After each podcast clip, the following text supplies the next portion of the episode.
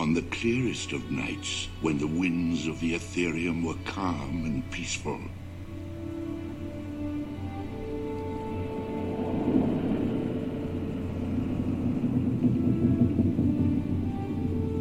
The great merchant ships with their cargoes of Arcturian solar crystals felt safe and secure.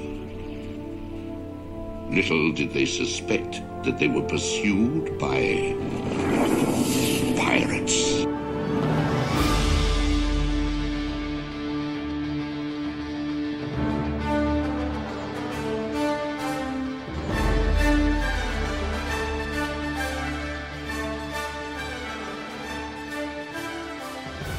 Hello, and welcome to Bootlegg'd, a special feature of the Carton Cast where we check out animated movies. That's right. In our in our continuing egg themed broadcasting about animation, we wanted to branch out into um, full length animated films. You know, by no means does yes Because no- egg themed uh, animated TV shows was, was too narrow. it's know? too narrow a scope for we, we really didn't we really wanted to spread our wings uh, in the manner of several egg laying birds, and Yep. we picked seagulls, Uh, yeah. parrots. I'm gonna Anyway. go, I would say parrots. Seagulls would be more uh, Finding Nemo, I think. yes, but we are not uh, we're not doing. We are not Finding Nemo currently. Hang on, hang on. We didn't even say our names. let, let, let's let's do it from the top. Let's My name is Ben. And I'm Zane. Right, and this is uh, a Carton Cast special feature, our first in the bootlegg'd series of uh, that, that we hope will be an ongoing segment where we do animated films, not just short cartoons. Right. Um, I, I think it, yeah, it definitely lends itself to something that isn't, you know, we're, we're I, I don't really know exactly how it's special compared to cartoons. I definitely feel as though uh, we can get something through animated movies that we can't get through cartoons, but I'm not Well, quite sure what it is yet. well, I think um, you know I'm, I, I was listening earlier to our uh, Samurai Jack episode, and I was thinking uh, how that first arc uh, plays a lot Ninjas more. are good, but first- could it have pirates? the first arc that they do um, has a lot more involved with the themes, a lot more interest in the whole design and, and as a holistic experience. Whereas when you get into later episodes, it kind of falls off. It's a monster of the week type of thing. So Yeah. when you have a movie, you you get that whole experience where the the themes that they're trying to promote are are continuing throughout. it's a much more concerted, directed effort. Yeah. I agree. And you know, it's yeah, it, it's the entirety of the uh, program is is in mind through its entire production, whereas maybe in some later seasons of Samurai Jack, it kind of is just uh, following its own momentum. Whereas you know, as far as movies go, you don't necessarily create the first part of it first and then the last part of it at the end. It's it's it the themes and the animation and everything is in mind for the entirety of it. So Right, and this Let's- and this movie had a bit of a leg up on that because it it could borrow the themes of its source material. that is true. So let's get right into Treasure Planet Treasure Planet, based on the original Treasure Island. By Robert Louis Stevenson, whom uh, there was a short bio in the in the book that I read. I actually for uh, for research for this particular show, I went and read Treasure Island it's in its entirety because I have nothing better to do. And, I uh, I did have better things to do, so I decided to kind of shortchange it and just watch Muppet Treasure Island instead. oh my god, did you really? Yeah. Yeah. and Uh, apparently, it's very close to the original, except you know, talking puppets yeah, I, I had and heard some some, song and dance numbers. Yeah, there are significantly less of those in the book. Um, it had a short bio on Robert Louis Stevenson, if I can, you know, remark Please on do. that for a little bit. So uh, Yeah, he was born in 1850, and uh, he was somewhat sickly most of his life with the TB. So, uh, you know, he had flights of fancy. He would follow his imagination, not unlike, you know, a. I always, I kind of was thinking like Stephen Hawking when I was thinking it because, you know, his his his body is frail, but his mind is, you know, his his creative impulses are more limitless and allow him license to soar, license to spread his wings and travel without, you know, being a slave to his own programming, such as it is. And uh, Robert Louis Stevenson had a, a great exploration uh, sort of arc through his entire life. Um, even though he was sickly, he tended to travel a lot. Um, and uh, that a lot of his you know boyhood experiences and flights of fancy were inspiration for uh, Treasure Island. Cool. And uh, yeah, so uh, one of many film adaptations of this book, uh, Treasure Planet, is the 43rd of Walt Disney's animated classic series. That's right. It was released in 2002. Uh, and it was written and directed by Ron Clements and John Musker, who were Yeah. a duo uh, also responsible for movies such as The Little Mermaid, Aladdin, and Hercules. Yeah, and something I think we're going to see is that, uh, at least what I've seen is, you know, Treasure Island is a lot more harrowing a tale than Treasure Planet. um, and the Disneyfication of all the characters and the plot is uh, pretty apparent if you Yeah. contrast the two.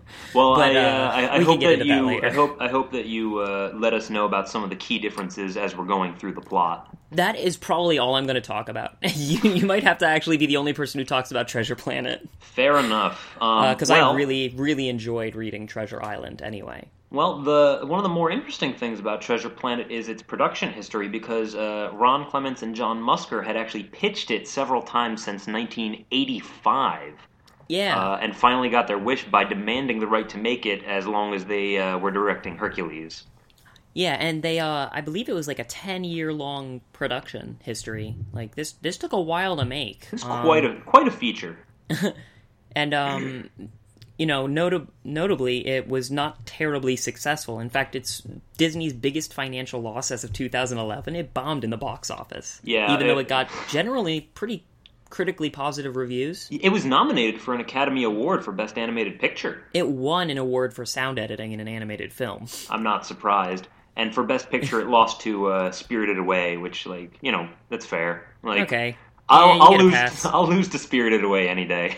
Yeah, yeah, you you le- you're you're losing to the best of the biz. It's, And I it's think, sort of a um, mark of honor and so on. and I think it was also going up against Lilo and Stitch as well, Oh well, forget about that. which it. was such a crowd pleaser at the time.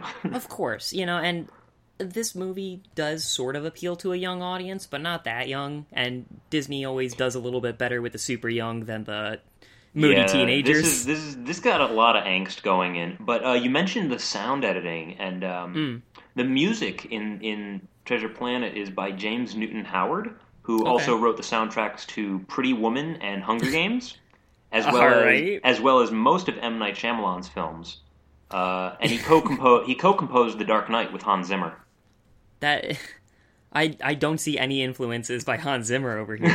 um, so uh, I I don't have much to say as far as the sound goes, but the as far as the animation goes, um, Treasure Planet uses a, a combination of hand drawn two dimensionals, uh, like uh, uh, uh, characters and stuff like that, and it's set upon a 3D computer animation. Yeah, it, Um, they're using what's called the deep canvas technique. Yeah, I saw that. Uh, I saw a cool the making of video for uh, Tarzan, and it, it's pretty cool. It's pretty cool how they do it. Um, but there, it, it makes the overall feeling a little trippy, which is which is fine. Um, the film style was apparently influenced by 19th century oil paintings, So, so um, it, it's fair that it's a little goopy. So the thing is, the the thing I have to say about the animation style and like the sort of tone of the animation is uh, that he Ron Clements very much wanted it to be a warmer sci-fi than it's than is traditionally used for Yeah. futurescapes. So Yeah. it does it does lot of kind of drip candy a little bit. Yeah, um, presumably, it's to capture Stevenson's appreciation of the unknown and the allure of adventure, which is why Yeah. the color palette is rather warm as opposed to you know maybe a Hellboy or something like and- that. Yeah. It's not one of those. Uh, you know, it- there are some dark and troublesome moments, but it's not really on the whole a, a dark world. It's not a cynical place. It's it's full of adventure. It's the age of exploration in space. How could it be cooler? Yeah, and I've got some more to say about that as far Yeah, as, as- uh, as we- the as when we steampunk go. aesthetic goes.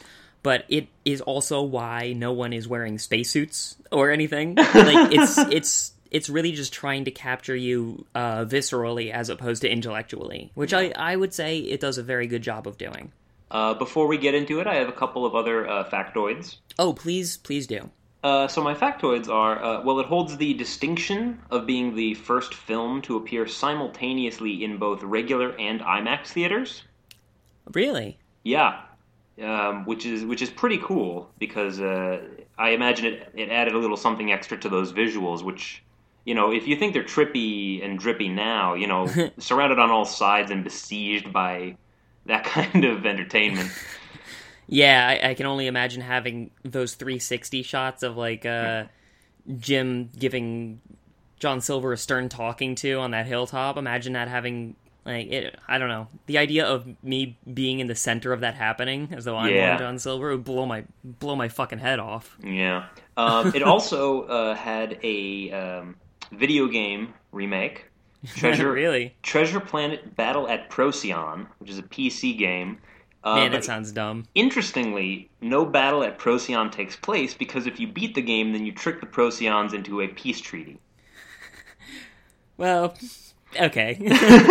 But I gotta probably, tell you, the battle at Procyon definitely, definitely diverting pretty hard from the source material. um, but probably the most uh, interesting and important thing is this uh, law of 70-30. I saw that. Um, Basically, yeah, the- he wanted it to be. Uh, I, I believe it was uh, both the animation and audio were done by this 70-30 rule, saying that seventy percent of the setting should be traditional, Mm-hmm. and 30 percent should be sci-fi, and nothing in between. There's like nothing modern in this, Yeah, which it- is it's, great. It's really nice. It's really It's- nice.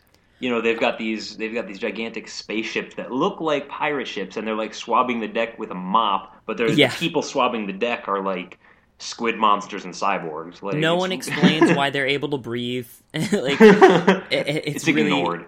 yeah, and which which is great. Um, yeah, I would it's say not necessary. i- if I would say if there was one thing I appreciated about this entire movie, it's I can probably owe it to that 70-30 rule. I, I find that to be maybe the strongest aspect of It's this a movie. good mix. It's a good mix, yeah. All right. Well, uh, well, now that we've got that all out of the way, shall we get into it? Yeah, so uh, I, I I think what I would like to do is set up kind of the structure of the story by introducing the main characters a little bit, and Okay. then we can develop them as the plot progresses. Because we're going to basically give a rundown of the plot. So, spoiler alert: the entirety of Treasure. Except not as pretty, correct. and the only voice acting is done by Ben and Zane. Yeah, which yes. Um, so yeah, the main characters are uh, what. By the way, these are basically the same characters as are in Treasure Island. Um, the the Right. main main character, you know, the protagonist, Jim Hawkins, um, whom is played, who's voice acted by Joseph Gordon-Levitt, and he's sort of a rapscallion of a youth whose future is somewhat dismal. You know, he keeps getting into trouble, um, and has no strong father figure who can provide guidance.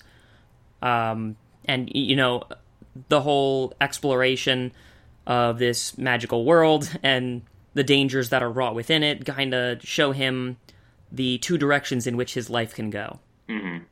Um, there's also Captain Long John Silver.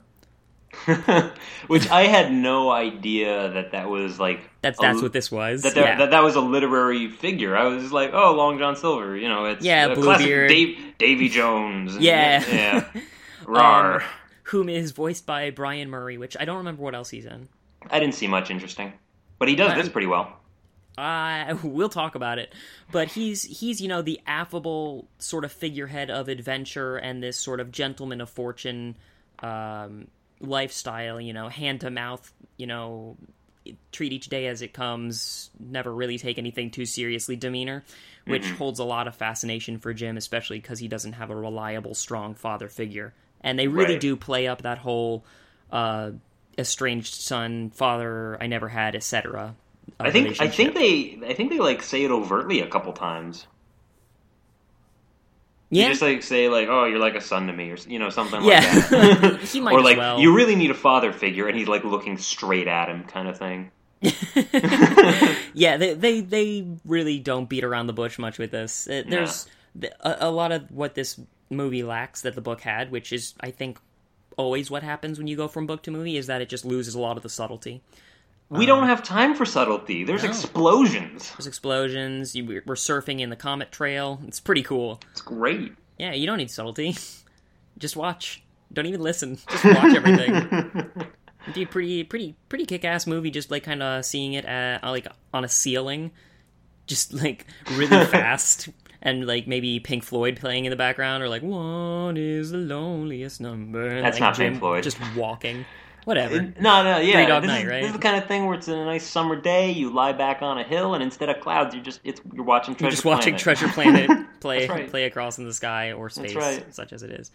Um, yeah, and he's he's but Long John Silver is very important in establishing the Buccaneer archetype, which they don't change at all from like this Mm. is hundred percent traditional, really, except that he's got cyborg parts. Right, and uh, the part of Long John Silver in Muppet Treasure Island was played by uh, Tim Curry. So yes, Gabriel Nye. watch it just for that.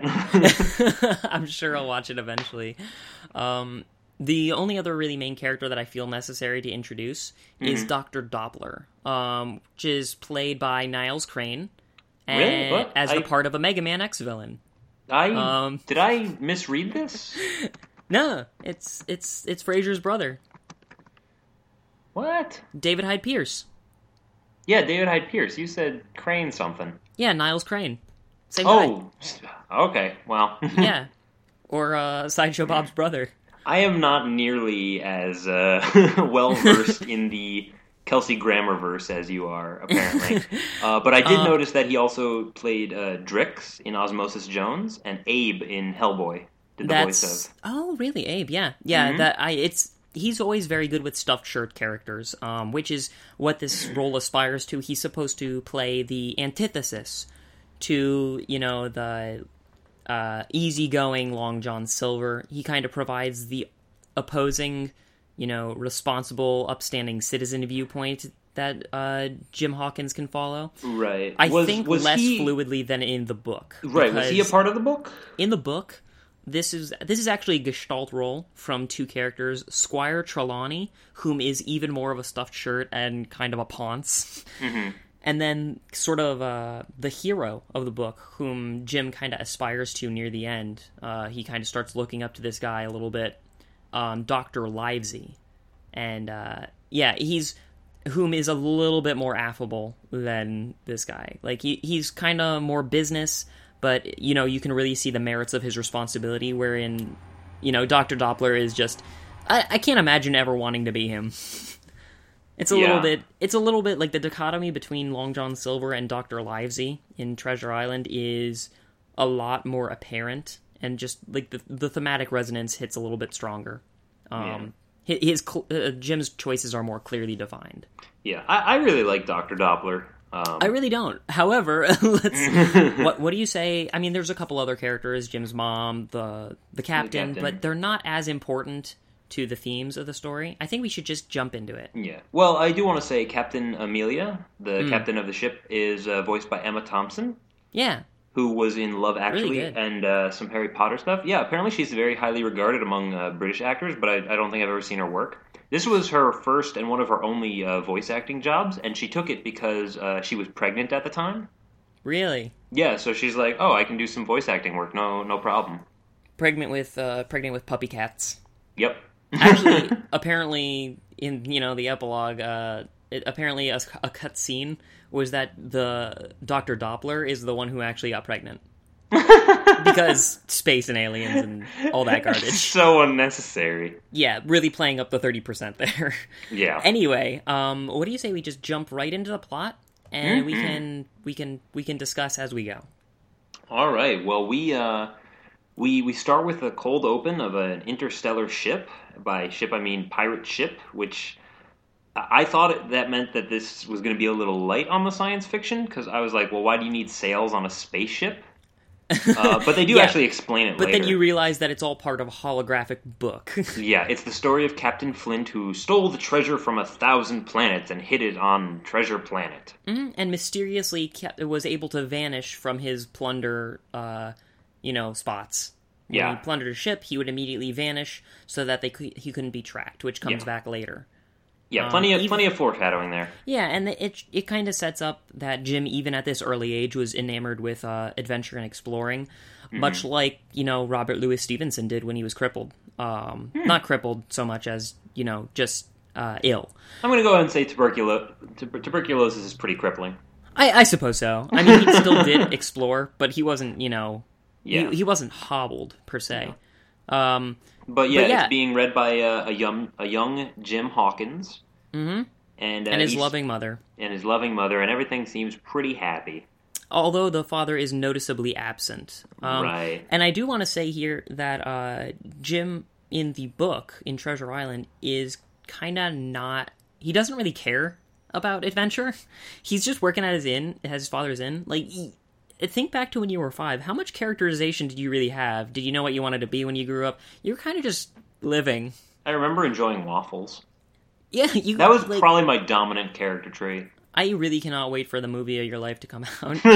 just all waffles all the time. It's going to be incredibly poorly paced, so that uh, it, it'll be it'll be like Dune. The first five years is going to take up most of the movie, and then they just kind of rush through the rest. Yeah, I yeah. Uh, nothing to comment. Did you Um, notice that there's a Stitch doll in his room? I didn't, but I had read that. Yeah, I, I saw it. It's There's there's a nice number of little touches from Dis- Disney likes doing it. yeah. Um, but yeah, and uh, it it quickly cuts to him 12 years down the line. Yeah. Um, solar surfing as an impetuous youth with a knack for getting into trouble. This is a beautiful scene. Uh, Sa- solar sailing looks fucking amazing. he's going through some beautiful terrain, and they're really showing off the the novel animation style. Yeah, it's clear from this that this movie is very heavy on the spectacle, just from that whole awesome gra- holographic space book cut right into solar surfing. Oh yeah, yeah. And I actually got a little bit of rocket power vibe. Like, yeah, like people still like Tony Hawk. It's pretty cool. it, it but now it's reminds in me space. The the animation reminded me a little bit of some animes or like uh, Tintin comics where um, the characters look pretty simplistic. Um, but the backgrounds are very detailed, and the idea is that you can immerse yourself into the world uh, and put yourself into the main character's place. at the Speaking of the main character's place, how do you feel about his hair? Love it, love it, fantastic. I'm not a big fan of the rat tail generally. Spiky, spiky front rat tail back. He makes it work. It's- he's beautiful. I t- yeah, he looks really cool. Like I want to hang out with him a little bit. Like, and as becomes clear later, he is a good guy. He's just bored, I guess, with a with a you know a, a domestic lifestyle. Yeah, um, he's he's classic teenage rebellion, you know. Mhm. They're, and they're and they're playing it up early on so that we know, like, oh, this is going to be a central conflict. Yeah, it, it, I think his immaturity is sort of told to the audience ham-handedly, whereas in the book it was clear from his interactions in the narrative that he was that he was young. You know, he would give Yeah. into fear more readily. He sort of found a fascination with these uh, really uh, really treacherous characters, and then later on in the book, you just based on the based on what the narrative brings out, it's a little bit different. Yeah, at this point, Jim gets uh, pulled over by the RoboCops. Yeah, like like, like uh, James T. Kirk. Yeah, What's your name, son? Kirk. Uh, yeah, and uh, you know that. I I don't know. What don't, why don't you tell me how you feel about the whole inn and uh, Jim Well, and the- uh, how he relates to it? well, the RoboCops bring him into his mother, who's an overworked innkeeper. Um, Hmm. her, her movements and voice kind of remind me of uh, Nani from Lilo and Stitch, or She's a hot other, mom. Other Disney female characters. That's not quite what I meant. She looks good. looks good, good, good. Again, not at all what I was going for. She didn't look as good in the book. I Were there assume. pictures? No, uh, my I'm, I'm not there. I'm not terribly creative or imaginative. Or imaginative. yeah, but um, no, I, Yeah. I mean, it it's a very real life kind of thing, um, and, and this this is sort of the, you know, you, you said like it tries to hit the traditional and also the sci-fi, but this this is sort of a timeless. Oh, um, you know, gotta gotta keep the house together all by myself kind of deal. Yeah, and you know, in, It um, rings tr- it rings true, I think, for a lot of people. I suppose so, and it does get that thirty percent sci-fi by having like a bunch of squid people walking around Yeah. asking for more juice. Yeah, some grubs. Yeah, um, it, it it introduces the incredibly naive and ineffectual Doctor Doppler here, whom tries to stick up for the boy on his behalf. I got sort of a you know absentee, like a I don't know. I, I got sort of a vibe that he was sort of interested in Jim's mom a little bit. Yeah, yeah. I don't know if you got that at all. that Doppler, he's just He's just chasing tail. That dog. chasing his own tail. Yeah, he is a dog. Um, we should point out. Yeah, uh, what? I don't know. Dog person. Yeah, I don't. It's fine. It doesn't do anything. It's just there. Yeah, it's just allows him to make a couple stupid jokes and to have you know belligerent sexual tension with the cap cat captain. Captain, yeah. Yeah, yeah, Meow. yeah, yeah. Uh, yeah.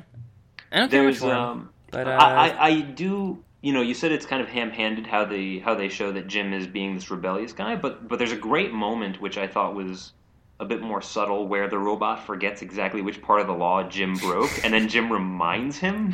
yeah, it, it it speaks to a interesting facet of uh, artificial intelligence. oh yeah, oh the robot never gets revisited. They like quick banter with each other. I love it. The But- slammer. But it also um, underscores the idea like this happens to Jim all the time. Yeah, and everyone sees him as a loser. He's definitely got a lot to prove, and Mm-hmm. not really a good way to do it. He's just got a lot of rebel without a cause mentality. Yeah. Mm-hmm. He's he's just waiting for an adventure to come and take him away from this. Yeah, which luckily, not too long from now, uh, you know, someone crash lands at his inn. Yeah, Um, just just Lucky that. bam. Yeah. The uh, the scoundrel pirate Billy Bones crash lands at the Benbow Inn. I don't. Um, wow, that's some alliteration. I don't quite understand the point of Billy Bones. Billy Bones was a much bigger character in the book. I He would actually- imagine. he actually showed up right at the outset of the book and was just kind of a shithead who you know a shithead pirate who stayed at the inn drank all their rum never paid his tabs but everyone was too afraid to get rid of him uh Yeah, here he just kind of like he's there for two minutes. Alien pirate, uh, like I, I felt like with you know, if, ignoring the fact that this is based on the book. Mm. I felt like they could have redone this a bit better. well the book sets up billy bones figure as very tragic i mean it's it's sort of done here as well Well, he dies in like two yeah minutes. yeah but you don't care about him at all like Exactly. he's very iconic in the book. Like there's a lot of time where everybody in the um, everybody in the inn is sort of fascinated with him, and it actually draws some business just because everyone wants to see this this real old salt, you know, a Oh, real that's man of the sea. Yeah, and this is actually where Jim kind of gets his fascination with piracy. Not not like in the movie, not like in Treasure Planet where it happens like when he's five. Um, but he kind of just slowly gets uh, enamored with this really ruthless character. Um, I'm I'm a little curious on the pacing of the book. Um, ab- about what page count is is this happening in? um, maybe maybe thirty pages in is when he dies.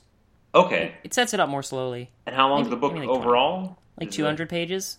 Okay, so that's not 210? that's not unreasonable. They're keeping the timing pretty. Well, yeah, Pretty and they, you know, they they do adhere very closely to the plot at this point. But again, the tone of it and the pacing of it just do not emphasize the whole peril and fascination with piracy aspect to it. no, no. It, I felt like a lot of these scenes just kind of like jump to this scene, jump to this scene. It Yeah. felt it felt kind of it, it feels rushed. It, it feels like you're just trying to get Jim where he needs to be. yeah. Um, whereas in the book, Jim is very much a standby character. It's all Billy Bones show all the time for the Yeah. first two, you know, two dozen pages. And I Um, forgive it because there's a lot going on, and the more that goes on, the more I get to see these these beautiful visuals. Yeah, and Billy Bones doesn't really matter all that much for the plot, other No. than it's just showing Jim the you know the good parts and the bad parts of piracy, and he finds it compelling enough to try his hand at it anyway. Get out of Here- here, Billy Bones! You're taking time away from Long John. Yeah, he, here he's yeah exactly. Here it's very uh, tangential, but it Um, does lead to a pretty cool reveal of the spaceport. Well, hold on. You're you're Oh. you're rushing a bit.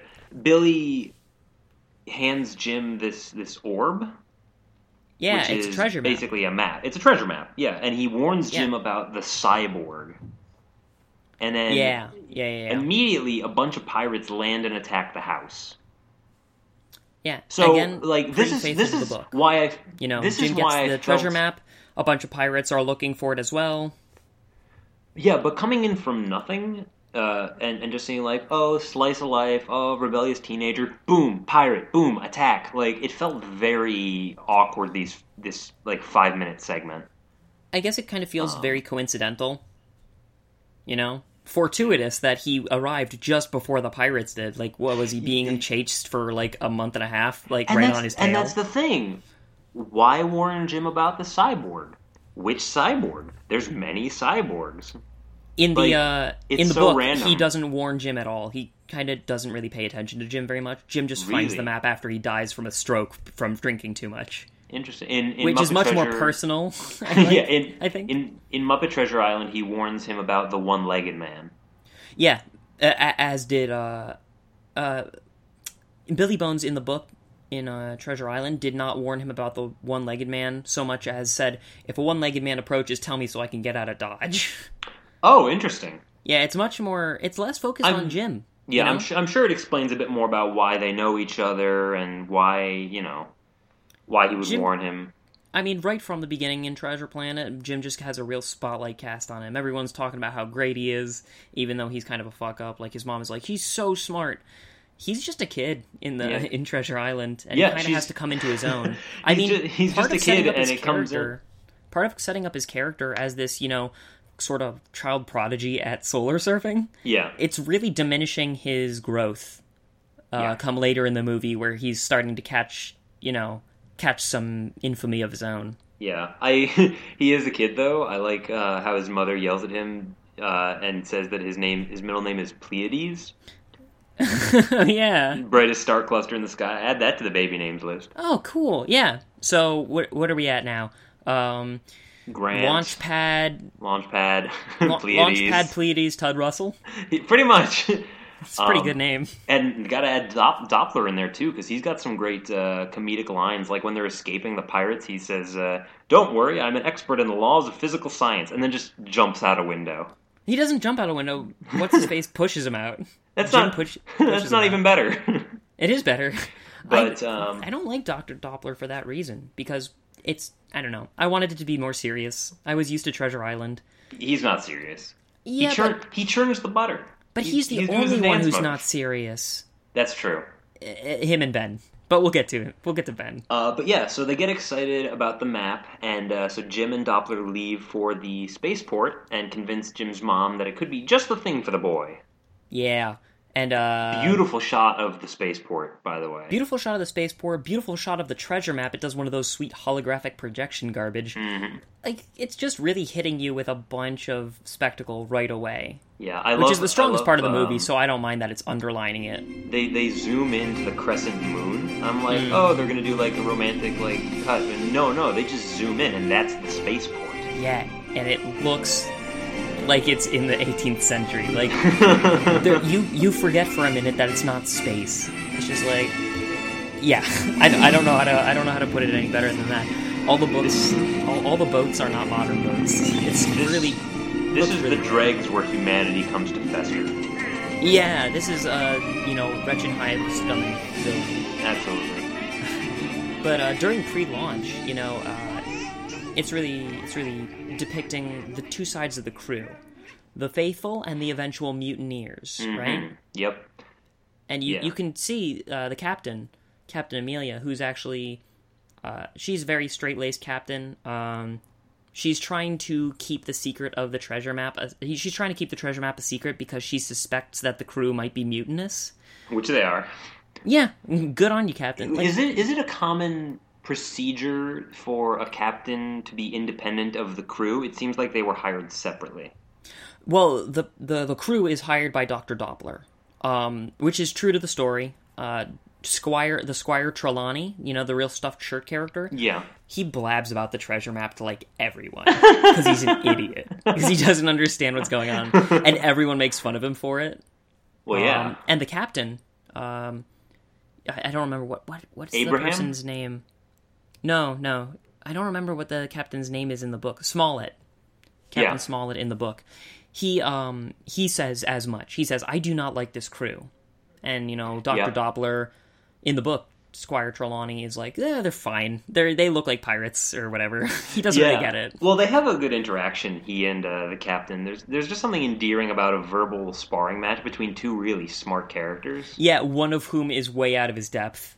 Yeah. I love I love how you know taken to task the doctor is and he can't defend himself as all because he knows he's wrong. It's really great. yeah. Um, They uh, they board the ship. And are immediately set to work because Captain Don't Take No Freeloaders on her boat, Yeah, no, it's great. which leads us into the best. She leads us into the best intro scene, like for a character in the whole movie. Mr. Silver? Why, Mr. Arrow, sir. Bring in such fine-looking distinguished gents to grace my humble galley. Had I known, I'd have tucked in my shirt. How do you feel about Captain Long John Silver? Cook, Mr. Silver. Mr. Silver, pardon me. He's not he's not captain yet. Uh, but yeah, I I love I love oh, I love John Long John Silver's intro for so many reasons. He is I think the only one who really commits to the traditional dialogue choice. Uh huh. Like uh Doppler and Jim, they kind of accept that it's the future. He's just oh well, me hearties wouldn't wouldn't want to upset you now. Smart as paint, yar Jim. Like Smart as paint. that that's the one line that I really remember love from the it. book. Yeah, I don't know what it means, but I fucking love it. I Um, love all of his dialogue. It's so it's so seaworthy. It's the best. Whenever he shows up, Seaworthy I, for- and swarthy. Exactly. That's yes. where the word comes from. Is It's- it? It's a conjunction. Why not? I thought it was because someone's full of swart. He is also full of swart. I guess so. There's like a lot of swart. Not as much as before though, because his arm and leg were cut off. There's a there's a Somehow. great there's a great moment of cueing the audience into what a cyborg is in case they didn't know. like okay, we know what cyborgs are. We grew up knowing. We, we read comics, but not everybody does. And you know, especially if children are watching this. So what they do is rather than say, yeah, a cyborg is someone who's got robotic parts. Repl-, they don't do that. They they the camera focuses on the metal parts of Mister Silver, and then Jim identifies him as a cyborg, and that's how you know. Oh, it's the metal parts that make him a cyborg. This is definitely the most steampunk aesthetic in the whole movie. Yeah, it's not really futuristic. It's not cyberpunk. It's, it's definitely more steampunk. I love his Swiss Army hand uh, and how he uses it to cook. Yeah, Uh, it's really great. I love. Did you see like the side? He's got like a DBZ Scouter instead of like a yeah. instead of like an eye, and it's got like this like little hamster wheel on the side of his head that I guess keeps his eye running. It's really cool to watch. It's it's really well detailed, yeah. Um, and Yeah, uh, he, he has a little pet, he's got a little little pet named Morph. I guess. little Pro- shapeshifter. Yeah, Prody too. Brody too. Yeah, Just yeah. hanging and out. uh, so yeah, he also had a companion in uh in the book. Of course, he had uh, Captain Nathaniel uh, Flint, which was a parrot by the same name as his former captain. oh, okay. and he- and is that thing about- is that done as foreshadowing in the book? They don't reveal that that's that they work together. Something like that. Uh, not quite. It's not quite foreshadowing. It's it's more of a thematic resonance because the the parrot will constantly say uh, pieces of eight, pieces of eight, and then like some really morbid like last words of Flint. Um, you know, at, at particular moments, it's You pretty kinda- cool. You kind of gotta wonder though, like how much influence the cook on a pirate ship really had. Like, what makes a a cook pirate different from a cook, you know, for a, a for a fleet? Like- it- he does seem to command an inordinate amount of respect among both the faithful and the mutineers. I yeah, mean, it's really weird. presumably among the mutineers, everyone kind of knows the score, but like right. The captain will continually ask like the cook for how he feels about stuff. Yeah, Pretty it's- funny. It's weird. Mm-hmm. Um, but there are some really good aliens on the book uh, on the boat. The Well, I, I don't want to. I don't want to talk about it. I want to talk a little bit more about Captain or uh, about uh, Mister Silver. Oh, okay, yeah. Um, yeah, I. Well, uh, let, the, I think Did the- you? The one, are you sure? I'm trying to get there. I'm reading a bunch of notes, and I'm like, yeah, that's a good thing to say. That's a good thing to say. It doesn't really relate now, but it's a good thing to say. Just let it all out. So, um, this is this is one point I really have a point of contention with. Uh, Jim's demeanor for this section of the movie is the biggest change from the novel. I Really? Think. Yeah, at this point, he hadn't really suspected Silver of treachery, nor did anyone else in the novel, and it wasn't. And it, he was he in fact was very trusting uh, of Silver up until his later treachery, and his initial distrust in the scenes, um, both show the audience his you know, eventual betrayal and makes it lack a certain punch for when he actually betrays him. Like once it once Yeah, I he can betrays it, it has a feeling of oh well, I guess this is when it was going to happen. In the book, it's just kind of out of nowhere, and it's a lot Yeah. stronger. It's an if especially since when. yeah, especially since you know the very next scene has like this heartwarming heart to heart between him and Jim, and knowing that Silver is going to betray him, uh, it just kind of takes a little bit of that away. I feel. Yeah, yeah. I mean, I again, I can understand changing the audience for for a younger younger viewership. You kind of have to make very broad strokes and and make these things a little more obvious. But I agree, they did not need to do it like that. I I really like uh, how Jim kind of like tries to interrogate him about Billy Bones. I don't I don't like that Jim is doing it. Like Jim's a little bit smarter in the book, not quite as much of a loudmouth.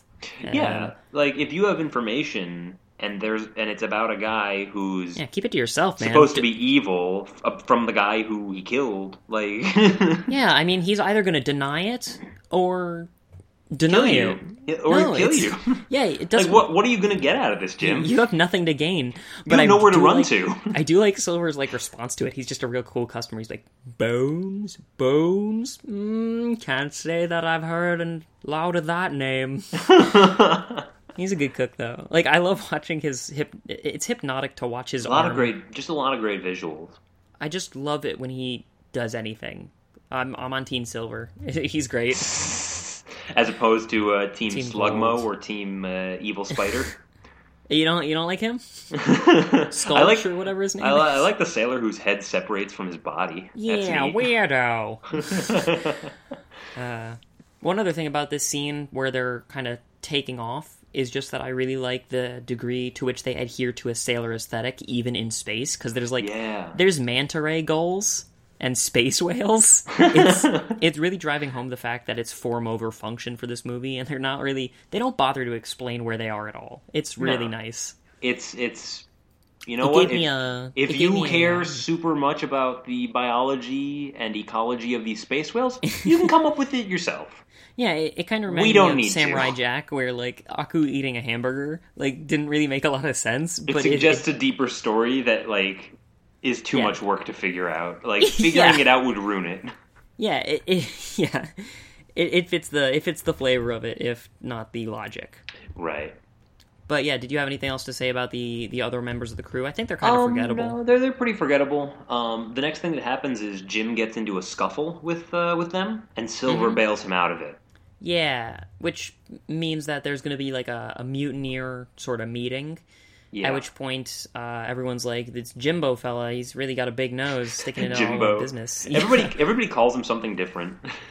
I, I don't understand why they're paying any attention to Jim other than he's a loudmouth. Like yeah, do they that know does about not the make map? that. He does know about the map, but he doesn't know about the mutineers. But no, no. Do the mutineers know about the map? Why would? Oh they? yeah, they absolutely do. Um, they they you know, I guess because uh, Silver knew Bones. I guess that makes sense. well, Doctor Doppler was a blabbermouth and tell, told everyone about it. That's right. I forgot that. Plus, don't forget dumb. that Silver was uh, yeah he was uh he knew not not just Bones but uh, Flint. Flint. Yeah. he knows about the treasure, and it just yeah. Uh, in the in the book, he also knows the people whom go track down Billy Bones. They were all on part of the same crew. Oh, cool. So there's just there's a little bit of untold story about how information travels among this this this pirate group. Yeah. So after after Silver bails him out, uh, he and Jim have they get like the father figure role start Yeah, going on. the- we get a well. The idea is that uh, Silver says, "Yeah, I'm going to run that boy so ragged that he won't have time to think or whatever." yeah yeah. But we get a nice uh, teen angst music video Yeah, montage of song Jim's I'm like abandonment issues. which is really, really good. I Yeah. love this scene.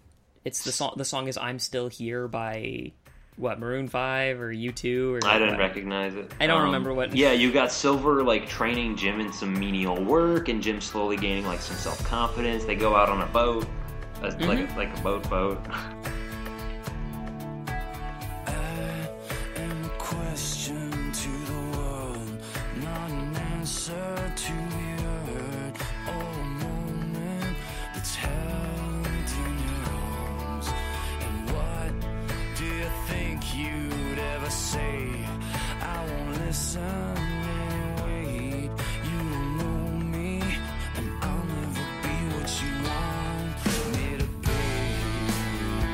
I always get that image of like uh, Calvin's dad saying, "Boy needs structure, discipline." you Yeah, know? right.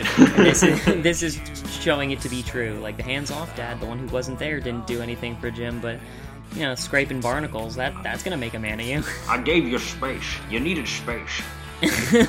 you need structure. Yeah. Um, Uh, yeah, I, I really I really like the scene, and uh, it's when one part of it, of it in particular when the when the song is sort of reaching its climax uh, musically, and it goes back to that flashback where the dad is leaving without a word, yeah. and the and Jim like runs out of the house and tries to follow him. It never talks about where his dad went again, Yeah, it's it's unresolved. which is is apt.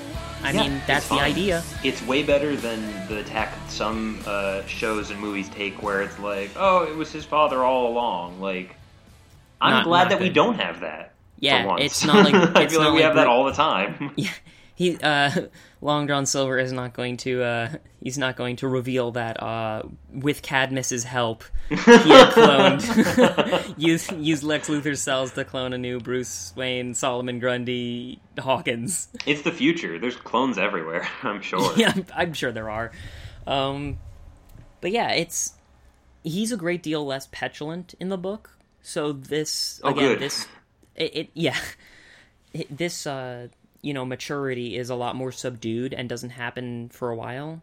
And his begrudging respect towards Silver has much less to do with abandonment issues. Because in the book, his dad actually dies in the beginning. It's not so much abandonment as he just doesn't have a strong role model.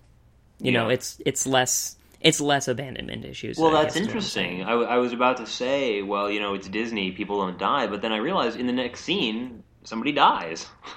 Which let's talk about the next scene. oh Um, man, a star goes supernova. and then it goes into a black hole, which is actually astronomically. Uh, it, it, it- that that is what That's a big happen. time scale, isn't it? Not no, not not as much as you'd think. The the core Really? collapse of a star, like it, it burns off the hydrogen, which takes years, helium, and then when it goes finally goes down to iron, um, it only takes like four days. really? Yeah, because there's so little fuel left to Oh, yeah. burn. Um, Well, well, parts of this are certainly not scientifically accurate. no, they're getting hit in the face with a supernova, which, by the way, outshines the entire output of galaxies when it happens. Yeah, you. They- They, if you're close enough to be affected by a supernova, you're dead. They have they have some really good, uh, I don't know, life vests or something. like they're yeah, it, it doesn't it doesn't explain it, which I didn't need an explanation, so that is great. But Um, uh, what I- happens? Well, well, I would like to point out Hmm. this happens about 40 minutes into the movie. Where do you go after Black Hole? Frankly, I don't think the black hole was a good. I don't like this scene. It's it's a bit unnecessary. like we've already had four or five different really really cool uh animation things Yeah. and this is completely unnecessary it's especially since the point of it you know to set up that jim doesn't believe in himself because you know the the plot of it is that he- jim is required to secure the lifelines but uh you know bugman bugman uh Evil spider cuts Rockman's lifeline yeah yeah yeah Basically. Sci- scissors cuts scissors beats rock in this in this scenario. Mr. Arrow, who's like the second in command to the captain, Mm-hmm. um, and he is lost to black hole, black hole death, Um, which is they- the most metal death Uh, we didn't talk about uh, Arrow earlier. I just want to say because he's not important. He's not important. I just want to say um, they kind of him and the captain have this kind of relationship where he's kind of straight laced and he'll like the captain will throw you overboard for anything, and, and then um, She's a bit like, jokier. and, and she's a bit jokier, and they really play that up in the Muppet one, where he's like he'll he'll toss you overboard for for uh, not having your shoe tied, and then it's Kermit the Frog as the captain. He's like, no, everything's pretty good. Yeah, eh, it's in the um, in in the book that's actually the opposite. Mr. Arrow is a character in the book, Hmm. but he is sort of a layabout and drinks a lot.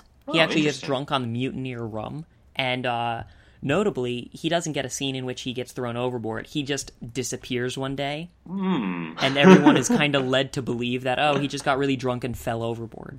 Interesting. Um, I kind which of again makes the treachery punch a little bit harder because you're kind of going back through the plot and you're like, oh, the mutineers were responsible for Mr. Arrow's death too. That's great. And it's a really cool underplayed segment that, you know, doesn't get focus in this because again, this is an hour and a half. Yeah, and at the same time, I kind of like the more laid back first in command.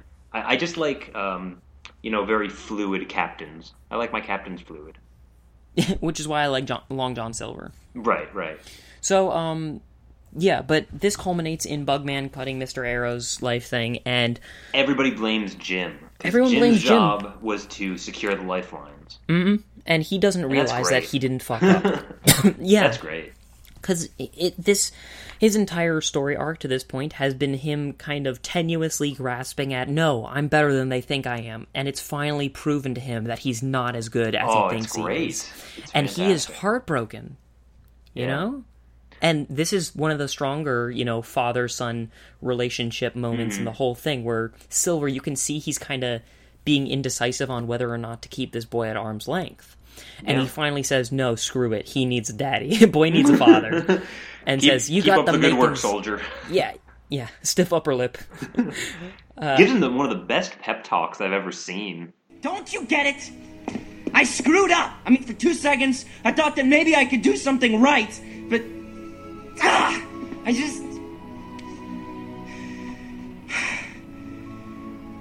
Just forget it. Forget it.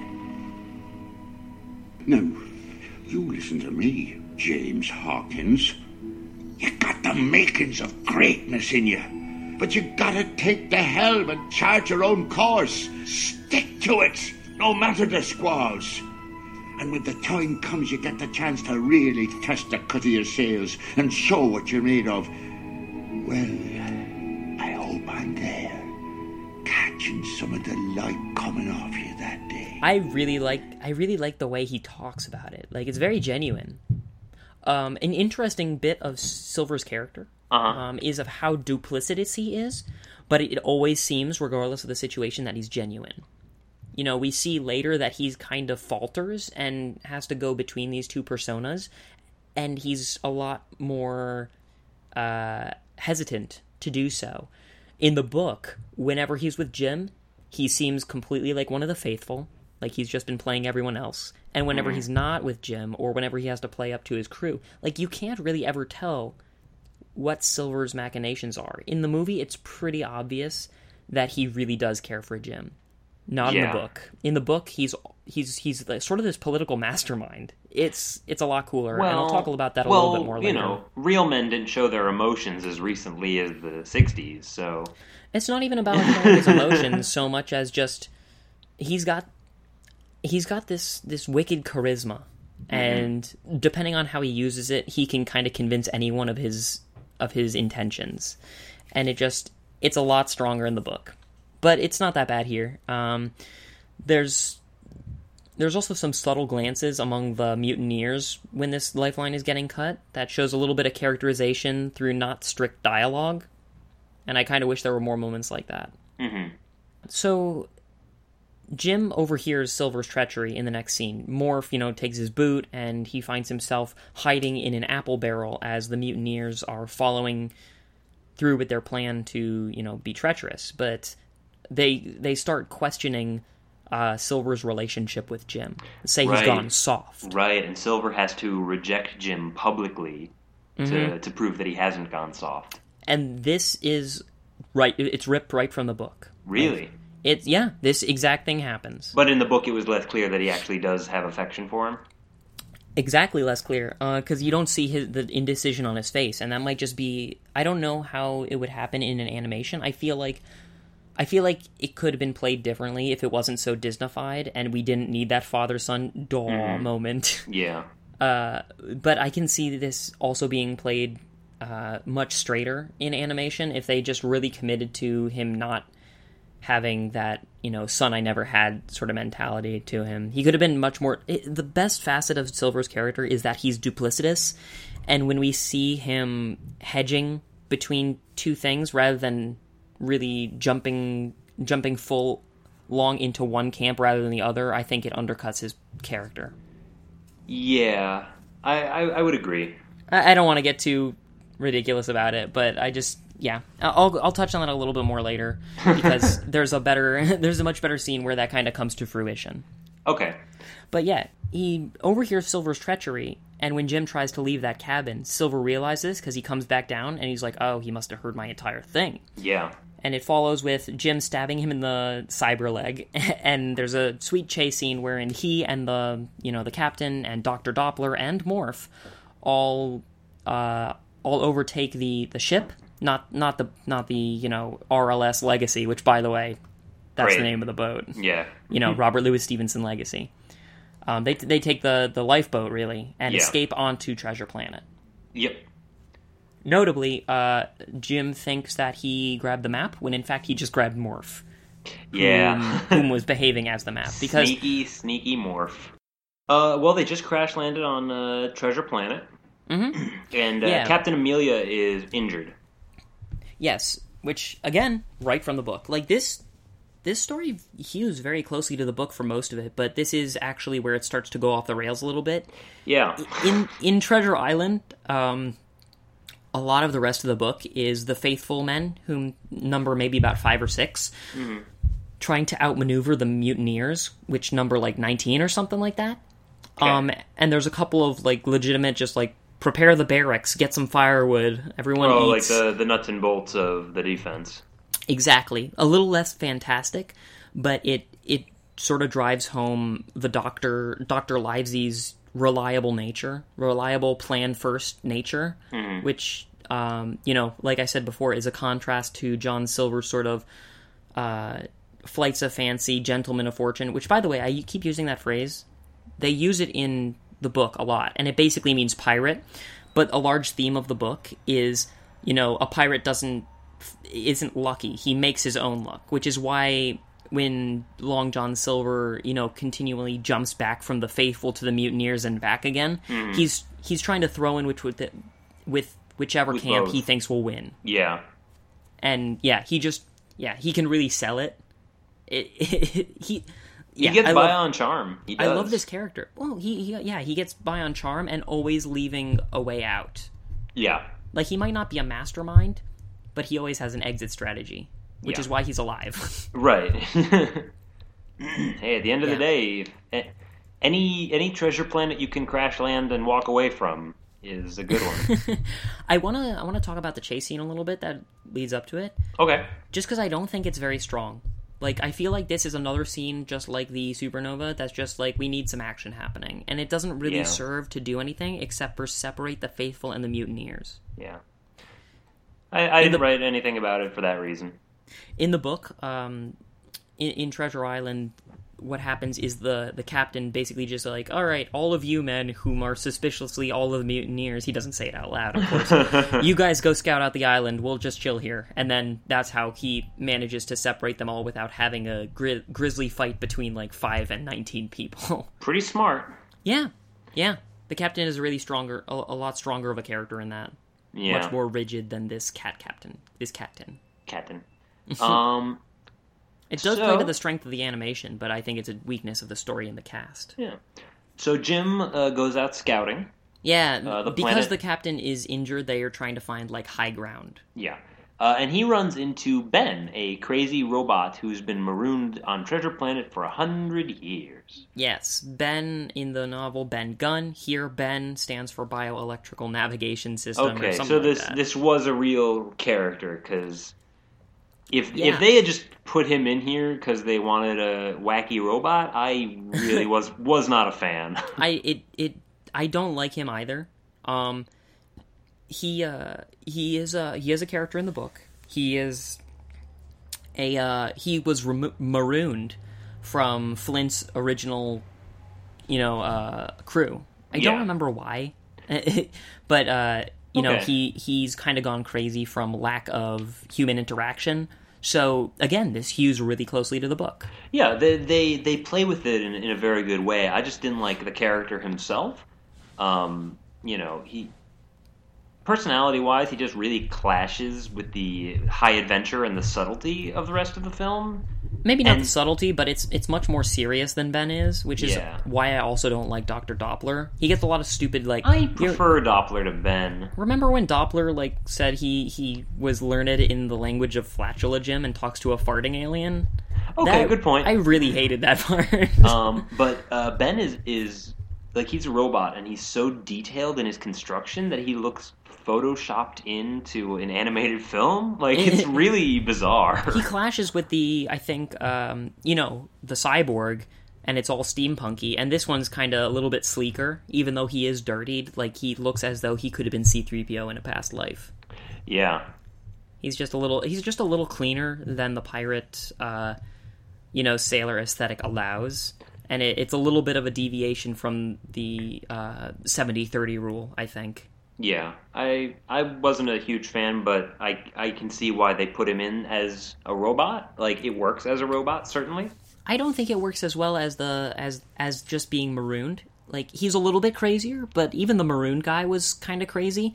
Like he would constantly like pinch Jim's cheek and be like, "You you pinch them just like this, huh? You you remember this?" And it's Yeah, like I really think- weird I, interaction. I think that could also be attributed to a, a Disneyfication. You know, it's it's funny when a robot has gone crazy. It's creepy and sad when a person does. and that that's that's exactly why they did it i think and we don't see a tragic cost to his estrangement from human contact it's Yeah. just kind of Oh, lost my memory chip. Yep. yeah yeah maybe i'll get it back someday But uh, they go back to Ben's place and are immediately beset on by pirates. So I'm kind of wondering why they bothered. well but now they have the high ground. Notably the pirates don't just overtake their like jim has a pistol.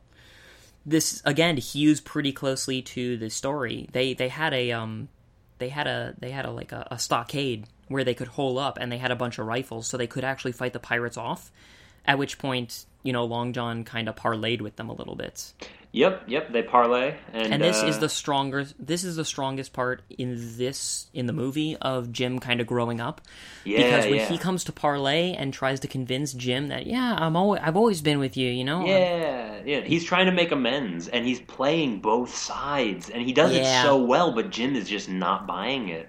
Nope. And it's uh I was so proud of Jim. I was proud of him too. He does it a little bit more fluidly in the book and kind of is also playing Silver to his advantages. Mm. But here, you know, he is well aware of the pirate's backstabbing nature and he's not taken in by his charisma. So we see for the first time Jim is starting to grow up beyond just finding these pirates fanciful. And Yeah. much like when he saw the, saw the Billy Bones drive from, you know, rum intake, he's seeing the darker side of this pirate life. Yeah. And it's sort of his beginning to convert over to the side of appreciating Dr. Doppler and his mom and the captain for, you know, the responsible sorts they are, even though it's less romantic. yeah, yeah. Um, Notably, uh, Silver then condemns Jim angrily and walks back to the mutineers. We kind of get the sense that Silver is trying to write Jim off in his own head, trying to convince him that he doesn't like him. Yeah. Well, he gives he gives Jim an ultimatum, which I think in his mind is kind of like a way out. Like get the map to him by the next day, or he'll blast him. So you Yeah. know, he gives He's- he- he's giving himself Jim some time. time. He's yeah, he's giving both sides more time. Mm-hmm. And uh, but Which this is, this movie which is sort of a gentleman of fortune thing, which This I like. movie is moving so fast. Like it was only 20 minutes ago in movie time that like we approached a black hole. Like yeah, this we're going way slower than the movie is. this is such a, a fast-paced movie. It's it's kind of uh, confusing. In a lot it is a little bit confusing. I love when uh when Jim is kind of rotating around Silver as the background pans around him, Mhm. and we see the whole 2D hand drawn thing on the 3D background, and it's so effective. Yeah, You know, his world is being turned around, and it, it really is being reflected in the animation, and I just love it whenever that happens. there are there are a few great moments. I don't know if this was one of them, but there's a few moments where you know you're panning across a scene and then the character that you're viewing like you the point of view from focuses on something and it switches animation styles from the CGI to the hand drawn or I- I um, didn't note like too or like when a character like interacts with something and it becomes part of the foreground as opposed to the background it changes Oh yeah, yeah, totally. there's there's some they do some really great stuff with it Yeah, they do. Did you, I, um, I love this. I love this scene. I think this is the best part of the movie, actually, did you except for the song, which is great. Did, did you catch the um, Star Trek reference? Which one? Uh, the quote from Dr. Doppler. Probably, but what was it? He says, uh, "Dang it, Jim, I'm an astronomer, not Yeah. a doctor."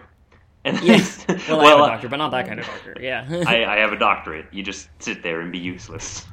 Yeah, and that does reflect on how, like, in the book, Squire Trelawney also gets the wind taken out of his sails when he realizes how ill equipped he is for, you know, the harsh life of a pirate. Oh, that's great. Yeah, but it's more tragic in that and less goofy. Here, yeah, here it's silly. I don't. I, I really hate Doctor Doppler.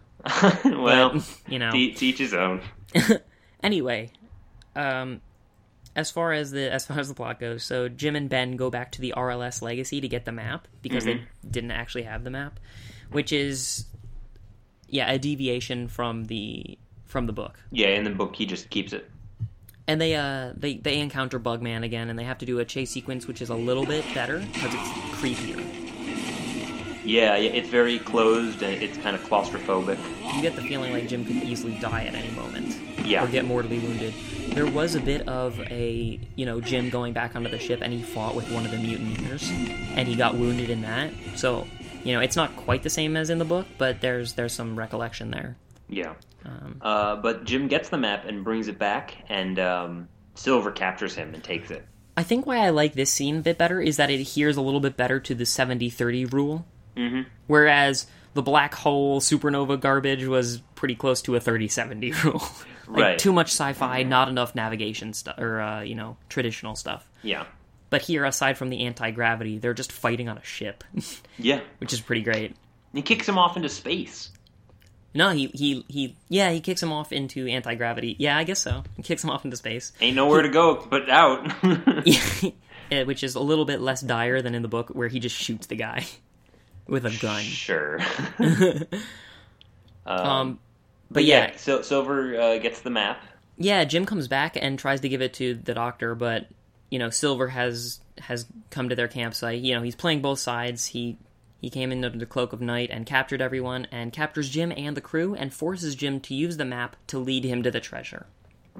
And this is where the plot really goes off the rails as far as the as far as the adhering to the book goes. Yeah, I kind of wondered how much of this was uh, divergent.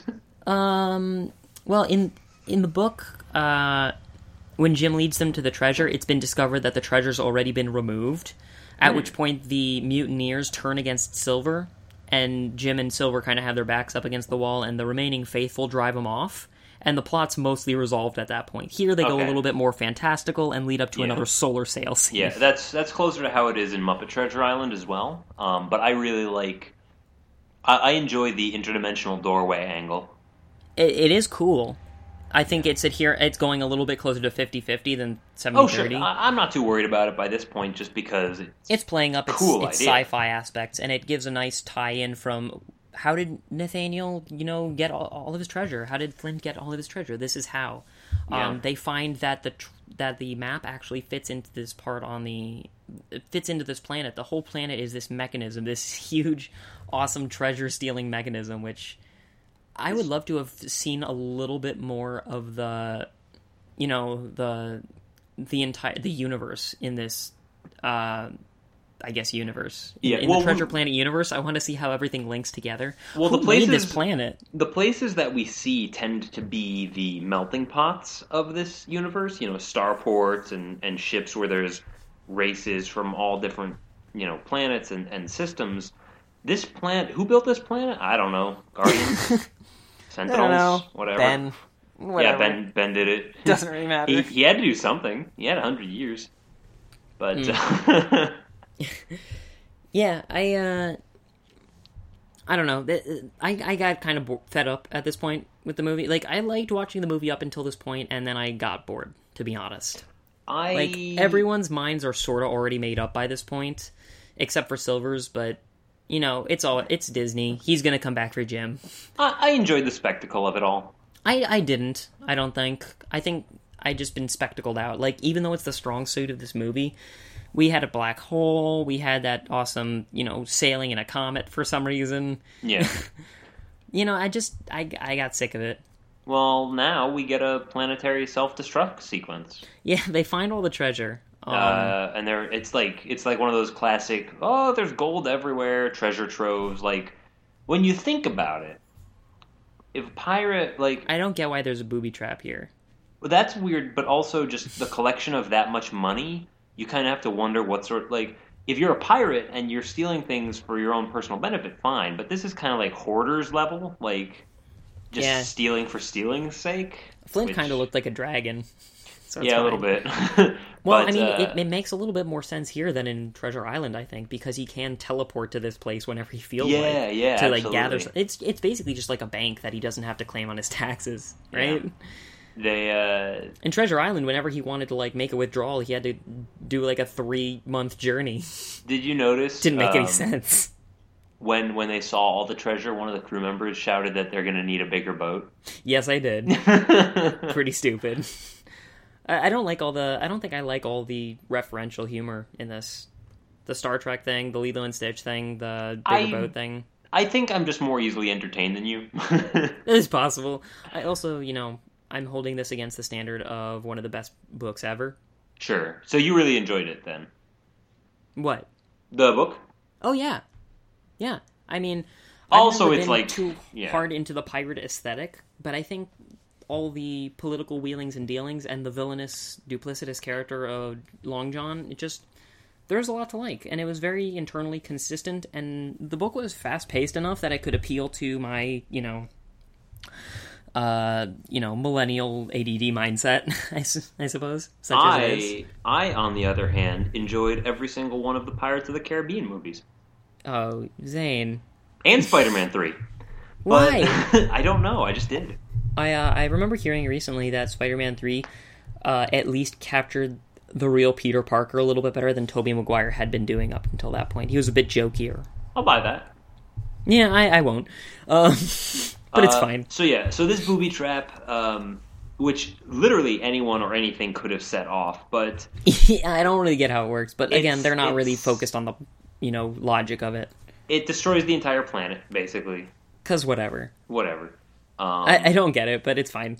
Um, and and Silver has to make the choice. He sees Jim slipping down the side of I don't know treasure lava, and has to decide whether or not to give up the treasure that he's holding on to and save Jim, or to forsake Jim and make off with the treasure. And of course, he Yeah. chooses Jim Classic because two-handed- Disney. it's the classic two-handed cliff grab dilemma. Yeah, yeah, he he chooses not to, you know, turn back into a human and just stay as a llama, but save his friend on the side of that, you know, the side of that Aztec uh, architecture. No, no, no. It's it's where he rejects the the underwater world and and stays up on the human with her with his new legs. Oh yeah, yeah, no. Well, I don't think it's quite that. It, I think it's more like uh, when he, you know, he he has the choice of becoming, he, going back to his classes as a renowned, uh, as a renowned archaeologist with the Holy Grail in hand, but decides to save his father instead. I think it's a little bit more like when he uh, when they found somebody who looked just like him and they were going to put him in prison in prison instead, but then he he showed up and revealed that he was the real Jean Valjean. I don't have any other of them. I'm Uh, out. Those are the only ones I could think of. well played, sir. You got me. Yeah, it, pretty classic. By which I mean hackneyed. Like, I'm tired of seeing this. I think. I I wonder what would have been stronger. Like maybe if it was, um, maybe if it was like kind of a reversal. Like he, he could choose to reach for Jim's hand as opposed to maybe it would be more like if uh, he was trying to follow the ring into lava or had to reach for re- reach for Samwise's hand Yeah, you know, where he's choosing between his own mortality and his and his flight to treasure. Or, ooh, what if Jim was the one who had to decide? But the the problem with that is I think Jim would. Well, I don't think Jim would really be that motivated by either. I think he would just try to get out of Dodge. I'm not sure about that. Uh, they would have had to set up the movie a little bit differently to this point. You know, Yeah. really emphasize his greed, which is not. It's not an aspect in the book either. It's just him going on an adventure, and he Yeah. has. You know, it, it, it the treasure doesn't really hold much sway for him in either setting. Um, but I don't know. That would have been interesting to see, like whether or not he saves the man whom he, hold, he holds affection for, but has stabbed him in the back. Yeah. It'd But, been interesting. uh, yeah, but they all managed to survive. Jim uses his uh, uses a solar sail to uh, you know surf and set the portal uh, away from the planet, and then they just cruise right into the portal as the planet explodes. Yeah, Like, because the ship is damaged and can't exit the atmosphere, so they have to use the teleportal. all in all, a pretty cool sequence. I I, It is I, cool. I enjoyed it. It is cool, and they you know barely get back to the spaceport, and the thing explodes behind them, and uh, you know they don't escape with any of the treasure, or do they? Right. Uh, but it's it, this is this is a cool scene I think for one reason, which is that it recollects the whole um, "you're going to be destined for greatness" stuff that Silver was saying before. Oh, beautiful language too. One- One day when you're, you know, full Yeah. of radiance, I hope that I can bask in that glory or something. Yeah, you know, like I, I hope I'm there to catch some sun off your sails or something like that. it's, really beautiful. every, everything he says is so pirate. it's just I I don't know the the ram- romanticism of a pirate is really well captured in that character, both in the book and here. Like, and he's so jovial, you kind of get just get caught up in him. It's great. oh yeah. Um, but yeah, they, uh, you know, he he makes it back home. Everyone makes it back home. And it- by the way, the mutineers, the last couple of people, the Bugman and whatever, they are marooned in the book. So it's a similar thing. They're left behind. Oh neat.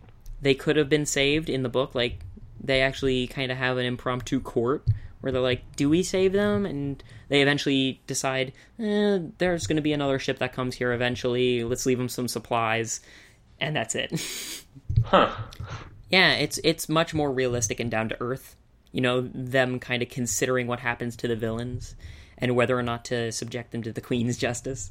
Yeah. Um, I don't I don't care that it didn't happen here, but it, it's the same problem I have with this whole movie. It's not much of a problem, but just the realism is not there, yeah. which is kind of silly considering the plot. Like The, the plot and both aesthetics, I would say. yeah, They're like you. Yes, Um, Jim's the only human character. like, there's very little to link us to this movie. Yeah, but uh, the epilogue is basically, um, you know, the captain's going to take Silver to jail, but Jim helps him escape. In the in the book, Ben Gunn helps him escape. Okay, Um, but I I don't mind this kind of wrap up farewell between him because Yeah. it, it it emphasizes Jim that Jim has to take make a choice. yeah, and Jim, and it shows that Jim has grown up because the choice is: Do you want this life of adventure? Do you want to continue doing this kind of thing? And he basically says, No, no. I've learned. I'm I'm grown up. I've become a man. I'm going to do, you know, the stable and and competent thing. Yeah, and and he's forgiven Silver at this point, but he hasn't. He hasn't Like, forgotten. He yeah, exactly. Well well put. I I got it somewhere. got it from a cereal box. Came up with it myself. you probably got it from Kermit. I, I was on a cliff and I had a choice between reaching for a cliche. or reaching for a binary choice. right. Progression. Yeah. Regression.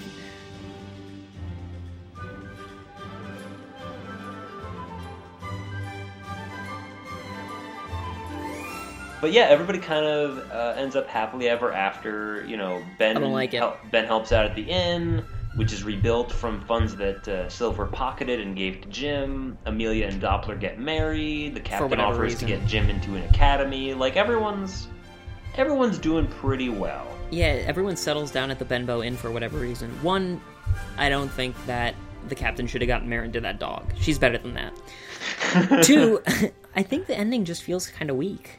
Um, It's it was pretty quick. It was over. It was over pretty fast. But the climax was a bit drawn out, so I felt like it evened out all right. the thing is, um, the way that uh, the way that um, John Silver's character develops, he you know he still is the life of a pirate, and, Yeah. but at this point you you know for a fact that he would rather be with Jim, and it just kind of it, it it underlines the fact that he was hedging. He, he he's he's also grown during this book, and Yeah. or during the movie, and in the book it wasn't about him growing. It was about him playing on Jim's insecurities and you know um, naivete. Um, Yeah. And the fact that he's given that kind of character just doesn't mesh well with me. I don't know. I- I've said it before. I think he's stronger as a character whom does not evolve in in the, in the progression of the story. Yeah. So yeah, I didn't really need a Disney-esque "Where are they now?" ending. Um, it's nice to show that Jim is doing well with his chosen path. Although in the book, he actually uh, he's kind of haunted by memories of like the parrot squawking and Treasure Island, and it Oh, like man. wakes him up in cold sweats at night. it's really cool. I like that a lot better. Yeah, they did it. They did ending, endings in a, in a darker fashion back then, I guess. I mean, he he did make off with a bunch more treasure than he did in this one. Treasure's in nice. this in this one he kind of just makes ends meet again but um i don't know it, it's a weaker ending but it does settle jim's character arc nicely he's kind of Yeah. chosen a middle ground um yeah, between adventuring and responsibility by becoming like a captain such as the yeah I, I find that interesting uh, that he's found a middle ground as opposed to Long John Silver, who kind of alternates between extremes, trying to play do- both sides. that's exactly i couldn't think of a good way to say it he he alternates between extremes well it doesn't he he acts as though he alternates between extremes Right, right. He doesn't really. He, I, I have a feeling that yeah, I don't know. Good, go on. I, I've been talking for too long. I'm yeah. just well, I, I, now. I think um, I, I think Silver. They they try to keep that whole well, whose side is he really on? But you know, he's on his own side. He likes Jim honestly. He wanted more money and power honestly. Mhm. Um, I wouldn't have minded that being a bit more ambiguous, but I can Yeah. see why they kept it. I, I can too. It's still Disney. You have to give some credence to the fact that six year olds have to be able to watch this or whatever. Right. Uh, I, I, I will say it is much stronger in the book, and he is much I more of an ambiguous. At the end of it, you're not even sure whether he liked Jim or not. It's really cool. Well, that's why uh, the book is a classic of uh, literature, and the movie is uh, more of a cult classic now than anything else.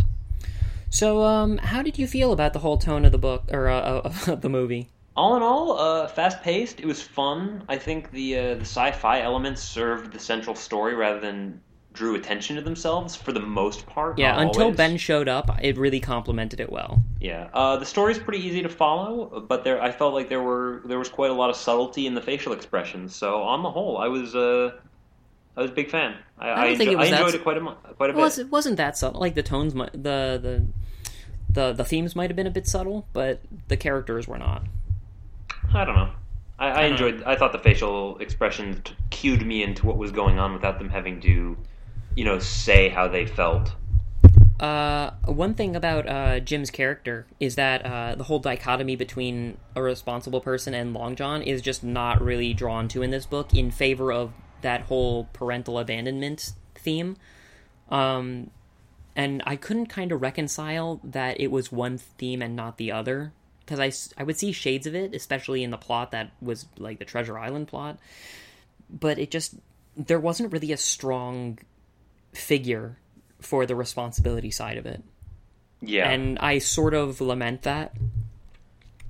well, I th- I, they're I don't know how you felt about it. They're well. You said Doppler was fused bet- from two different people, so probably if they had, they, they could have made him a more you know robust figure in and of himself rather than go the goofy route. um, I don't know. Maybe if they had done more with the captain's character, made her the, I don't know. Yeah, there there isn't really somebody else to play off of. It really Yeah. makes the central dichotomy between Silver and Jim rather than Jim choosing between Silver and someone else. Yeah, I agree. Yeah. I, I did like the movie. I, I I watched it before. I watched it a couple months ago, and having watched it again, I, I think I I think I still like it quite a lot. Um, But you like the book better. The book is just much. It's, I'm sure. I'm sure. It's just, it's just so much denser, and I I, love it when a character is and like when you have to really read between the lines and you know cite your sources and investigate into the, the you know the, s- the the material leading up to the book to figure out what the character's about. And it just it was kind of all laid on the page for this. The dialogue Good. was very indicative of how the characters felt. Uh, you know that that makes uh, you can't just have their characters saying how they feel. Right. you know that makes me angry. So in that regard it, yeah, it didn't really I work out too I, well I'm sure I would enjoy the book. I, I think I like this better than Muppet Treasure Island, and a lot of it, good a lot of it just has to do with it, really visually stunning film. yeah why And- don't you I- think this why you know, you think this usually- hit very hard in the in the box office I don't know. It could have been. Maybe they just set their sights too high. I mean, with a with this style of animation, it was you know, uh, a bit more expensive at the time than it is now to do a lot of the CGI stuff. Um, I think probably they just didn't advertise it very well. I, I don't I don't know. I think I looked it up, but I don't really remember why it didn't do as well. I think I don't know. I think nowadays it would it would play better. Yeah, maybe. I think Uh, people are ready for that kind of fantastical adventure again. Well, I'm wondering if they just uh they were you know hitting. I think they might have been aesthetically hitting to a much shallower, well, not shallower, but a much younger audience than the Yeah, than the plot does. they they misread the uh, demographic. That's yeah. I, I think they could have done away with all the really schlocky jokes. You know, the farting alien, almost all of Ben. Like I, I kind of just we didn't. I don't think this movie as a whole benefited from having you know a cute comical sidekick companion. And it's interesting. I, think the reason that I liked this film and I'm willing to forgive it some of its uh, worse elements is that the problems with it were not systemic. The problems were very localized to a specific character or a specific decision uh, in the think that might direction, be- and it wasn't throughout a- the entire thing. That might be a function of it being an adaptation, whereas they Yeah. you know adhered pretty strongly and then changed around a few things for the So, sake yeah. of like so for Ben, you know, was a clear uh was a clear delineation from the book. So it's more obvious that that's out of place. Yeah. Whereas, you know, Jim and Long John are for the most part despite a couple of narrative beats and, you know, animation beats are are pretty much the same characters. Right. Um Yeah. yeah. Uh, I, I don't know if I have anything else to say, man. I I'm pretty good. Okay. Well, I uh, if I I don't know if if anyone like I feel like we were less funny in this episode. We had So- a lot of plot to get through. we had a lot of plot to get through. We'll have to take a next a, a less plot heavy thing next time. But uh, for those of you listening out there, if you enjoyed this, let us know. And if you would rather hear some more stuff like King Arthur and the Knights of Justice, let us know, and we'll do these less frequently. However, Yeah. I think I'd like to revisit this segment again. Maybe try it with a work that I'm less familiar with, so we don't have to harp quite so much on the themes and the ways in which I feel like Long John Silver was handled better in the book. you know. Uh, yeah. So uh, let's uh, let's give this one an over easy rating, and uh, we'll have to we'll have to come up with some sort of chart for egg themed. Yeah, sunny It side up. It certainly wasn't runny. it wasn't No. scrambled. I wouldn't say it was cracked either. Nah. It was kind of cracked.com. Yeah. Um. Anyway, Um, Next- So what are we doing next time? so next time we are going to talk about Doug, um, like we said earlier, and uh, I I have gotten the the the confirmation that David will be joining us for that if Oh, possible. sweet. Sweet. Yeah, awesome. I'll have to show him how to record stuff, but uh, yeah.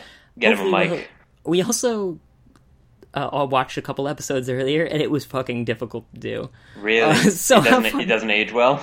I don't think so. well, I'll have to take a look at that. Uh, It was I reminiscent of like Ed and Eddy in that he seems to, like he does have some sort of disambiguous disorder. But I'll let you draw your own conclusions. I already have. Um, Great. and then uh, after that, after Doug, Yes, I haven't heard what is coming up next. the episode after that, we are going to be watching Chalk Zone. I don't know what the hell that is. You've never seen? Ch- you must have seen Chalk Zone. I think I've heard of it, and I just wasn't that like based on like a kid with purple chalk or something. Harold and the Purple Crayon. It, it sort of that right? reminded me of it. Um, yeah, it's it's the story of a boy who has uh, magic chalk and goes into uh, Chalk Zone. Yeah. I, I can't describe it any better than that. Uh, just watch the intro. It, it might come back to you. I'm pretty sure you've seen it. Doesn't have like uh people like kind of whispering chalk zone something like that Yeah, yeah, something like that.